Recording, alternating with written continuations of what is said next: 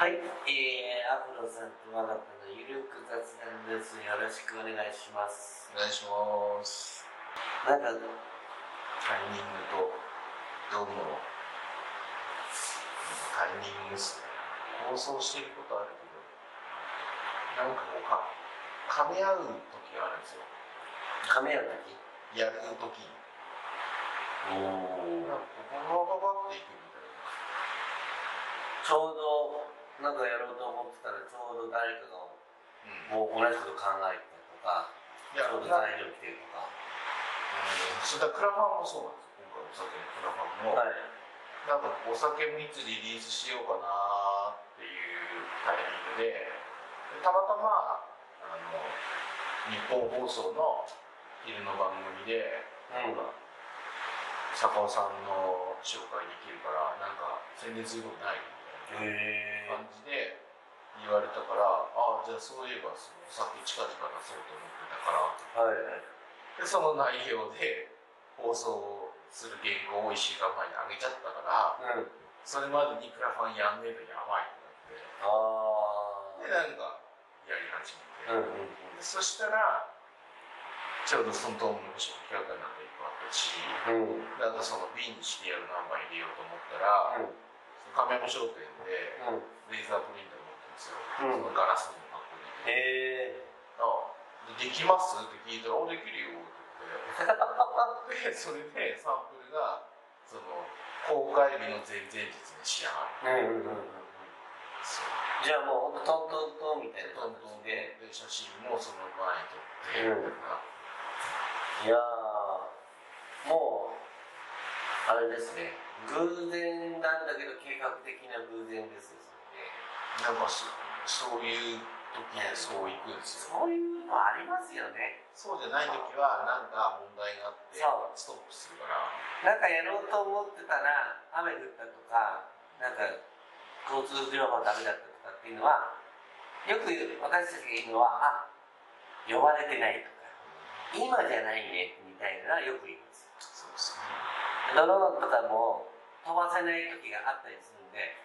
あ、これはきっと今じゃない今じゃないんだよね。うちらも野外イベントをねやること多かったですけど、うん。だから前提として天気っていうことをもうにやるじゃないですか、うんそうするじゃないですかでもなんかやっぱ雨になる時はまあしょうがないよねってなるけど、うん。基本なんかもう晴れさせるみたいな 晴れるしかないですようん。って思っていると晴れる晴れますね。そういうのなんか不思議な力じゃないんですけど、不思議な力な感じがしますよねありえるし、多分ね、坂尾さんそういうの呼び寄せてる気がしますね。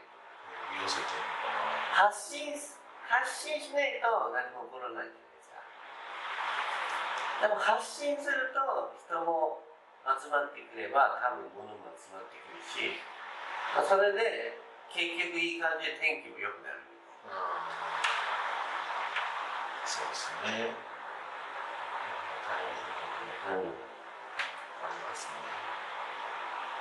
で、おそらく今回の年は頑張りすぎるなというそう面白いしかもしれないです。そうなのもう40過ぎだし、みたいな。まあちょっといい加減にしろよ。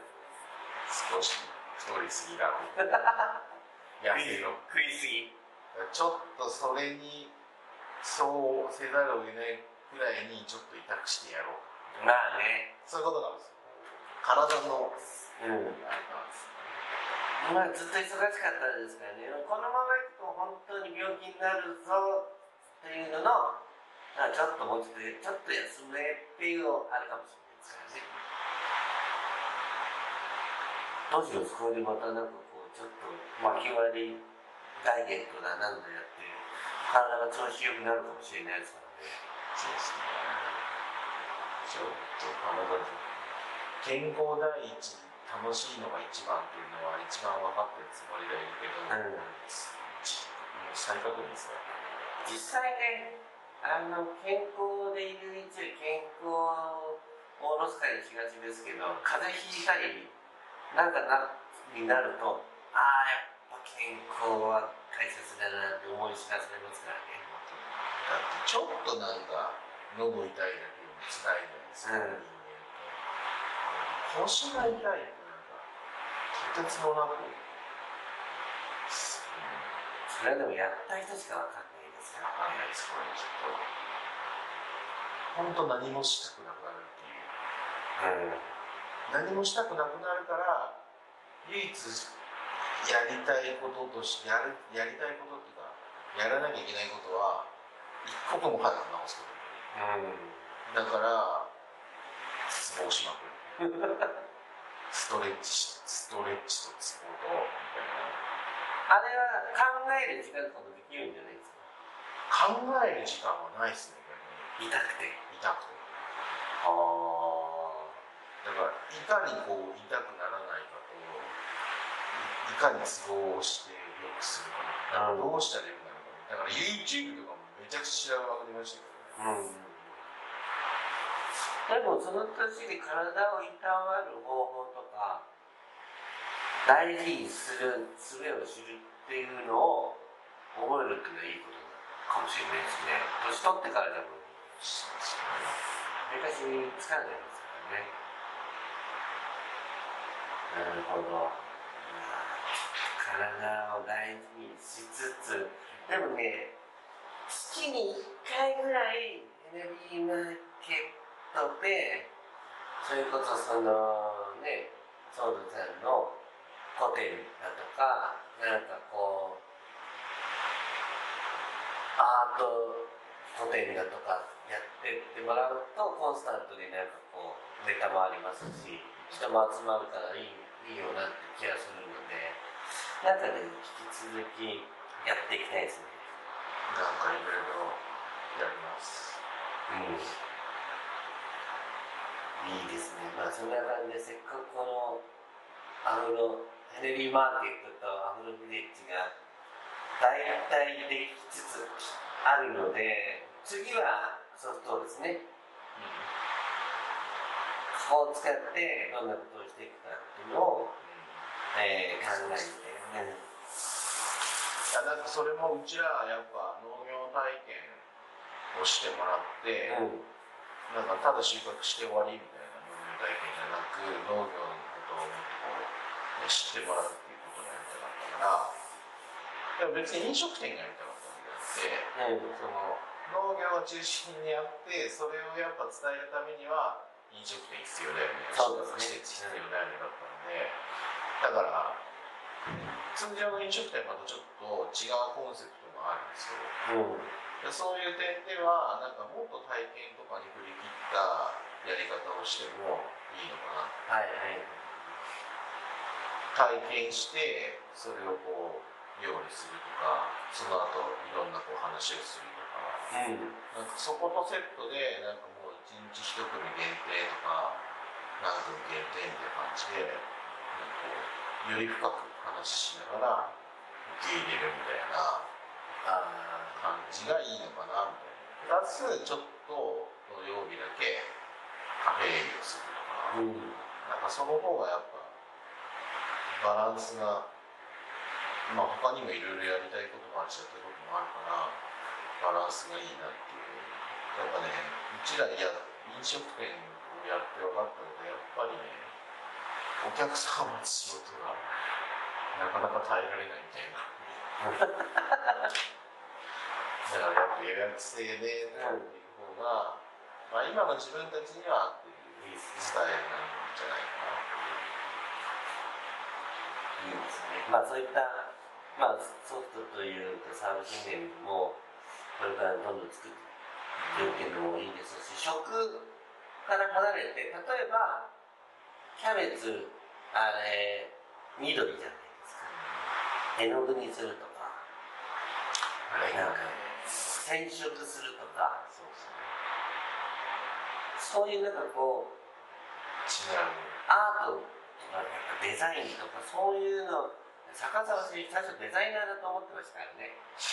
音響担当でした。目標担当ロゴデザイナー感じだと思ってましそういうのも合わせられると。それは面白いですね。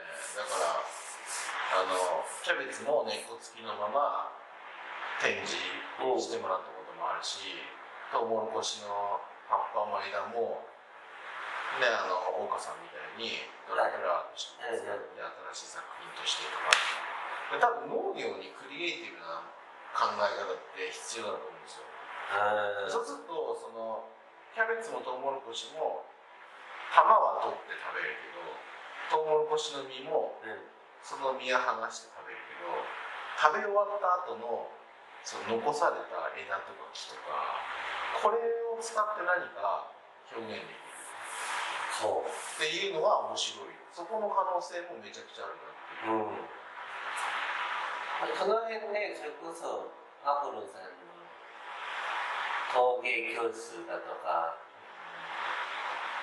絵画教室とかあのやっていくと、まあ、地域含めてなんかこう結構最近多いじゃないですか。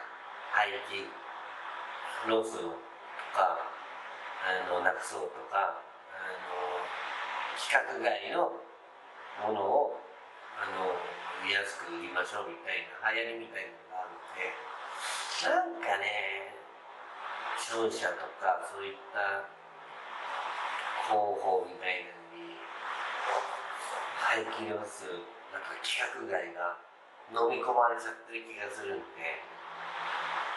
それとその波とはちょっと異質なものもやるやるっていうのがアフロさんだなと思ってその規格外な規格外で安いからっていうね。るんで、うん。そこのきっかけじゃなくて規格外になっちゃったものをその規格内の規格に収まってるものとはまた違う価値を提案するみたいな。でなんなら規格内だったものより高価に取引されるみたいな。なんかそういうでそれやっぱアートとかクリエイティブなところそうですよね。でそこが加わることでなんかとてつもなくこう表現の仕方が変わる。変わりますしそれが夢を育てるのかなって感じがするんですよねそこにやっぱ可能性がうんあるんですよね。そう。だからそうすると将来的には農家ってデザイナーですよみたいな。そうなんですよ。ある意味変わるかもしれない。アーティストっていう立ち位置ね農家はアーティストだっていう立ち位置にしたい。んですよ、その作品を作る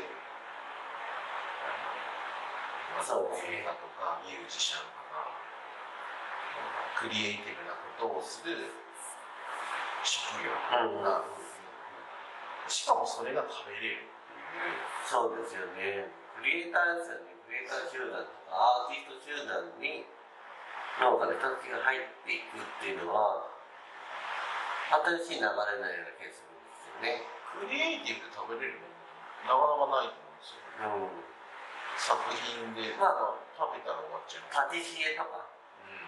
あるかもしれないですけどそれも材料があっての話ですよね。